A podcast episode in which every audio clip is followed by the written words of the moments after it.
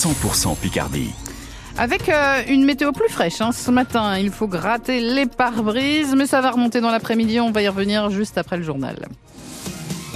Jeanne Dossé en Picardie, les agriculteurs maintiennent certains points de blocage. C'est le cas ce matin dans l'Oise. La 16 reste fermée entre la région parisienne et Hardivillé au nord de Beauvais. La 1 toujours bloqué entre Senlis et Resson-sur-Mat. Dans la Somme, les blocages d'hier dans l'est du département, dans le secteur de Péronne notamment, sont levés. Ailleurs en France, la situation est assez contrastée. Fin des barrages, par exemple en Haute-Garonne au niveau de l'A64 ou encore en Alsace. Ça continue en revanche en Creuse ou encore en Auvergne. Situation contrastée donc selon les régions de France au lendemain des annonces de Gabriel Attal, le Premier ministre qui a dévoilé une série de mesures pour espérer apaiser la colère des agriculteurs. Au programme, des normes simplifiées, des sanctions contre les industriels qui ne respectent pas la loi Egalim, qui protège la rémunération des agriculteurs sur leurs produits. Mais l'annonce phare de ce plan, Mathilde Romagnan, c'est bien la suppression de la hausse de la taxe sur le GNR, le gazole non routier car c'était l'une des principales revendications du monde agricole, tous secteurs confondus. Cette taxe sur le gazole non routier devait augmenter progressivement jusqu'en 2030. Ça ne sera pas le cas, c'est une sorte de remise directe à la pompe avec une avance sur trésorerie dès le mois prochain de 215 millions d'euros. Autres annonces du Premier ministre, une simplification des normes. Dix mesures seront prises par décret dès aujourd'hui pour accélérer les procédures et réduire le nombre de réglementations. Accélération du versement des aides d'urgence pour ceux qui ont été touchés par les aléas climatiques. Plus de rapidité aussi pour indemniser les éleveurs touchés par la MHE, la maladie bovine. Les aides là seront versées dès la fin du mois de février. Des aides d'urgence aussi pour la filière bio en souffrance avec une enveloppe de 50 millions d'euros. Et puis les lois Egalim. Gabriel Attal annonce un renforcement des contrôles auprès des industriels. Trois entreprises seront d'ailleurs lourdement sanctionnées pour ne pas avoir payé les producteurs au juste prix. Une précision Mathilde Romagnan pour France Bleu Picardie. Bientôt un millier d'emplois créés à Amiens. D'ici la fin 2025, l'usine Tiamat va s'installer dans la zone industrielle Jules Verne. Annonce faite hier par la préfecture de la Somme, la région Hauts-de-France et Amiens Métropole. Tiamat, une entreprise amiénoise qui fabrique des batteries à base de sodium. Le détail est à lire sur francebleu.fr. Les pénuries de médicaments se sont aggravées en France, plus 30% selon un bilan hier de l'Agence nationale de sécurité du médicament. En tout, près de 5000 ruptures de stock enregistrée en 2023.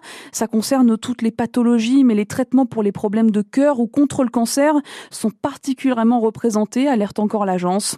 Dans près de la moitié des signalements, la solution de secours, ça a été par exemple de faire venir des médicaments de l'étranger pour répondre aux besoins des patients. Une première friperie solidaire organisée à Amiens tout ce week-end. Ça fait suite à l'annonce du plan contre la pauvreté présenté par la mairie en début de semaine. L'association Robin Deben accueille dès cet après-midi 13h30 c'est ouvert euh, aux personnes avec euh, des revenus modestes qui pourront repartir avec des vêtements gratuits. Rendez-vous est donné salle Daniel Leroy dans l'Est d'Amiens.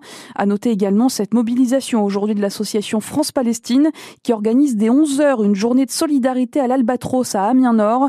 Les dons seront reversés aux familles palestiniennes alors que la guerre entre le Hamas et Israël dure depuis presque 4 mois maintenant. Il est 7h33, vous écoutez France Bleu Picardie. Zoom ce matin sur nos bistrots de pays. Ils sont 122 deux en France, 6 dans le département de la Somme. Ce label vient reconnaître l'importance de ces bars-restaurants à la campagne. On y mange local, terroir, on y rencontre du monde. C'est un véritable lieu de vie et d'échange. Un guide national vient de paraître avec ces fameux bistrots de pays pour permettre aux amateurs de pousser la porte de ces établissements qu'on ne connaît pas tout le temps. C'est une aubaine pour Franck Galland qui tient le bistrot de pays chez Troepio Quéchon à Wagnaru. C'est en Picardie-Maritime. L'idée, c'est toujours de s'entraider les uns les autres. Le fait que voilà, il y a des bistrots qui sont plus ou moins bien placés, dès qu'ils démarrent, dès qu'ils sont sur la fin, dès qu'ils sont à reprendre aussi, euh, et que d'avoir un outil sur la France entière, ça permet aux gens de pouvoir élargir leur cercle de navigation dans les bistrots que juste les locaux qui connaissent.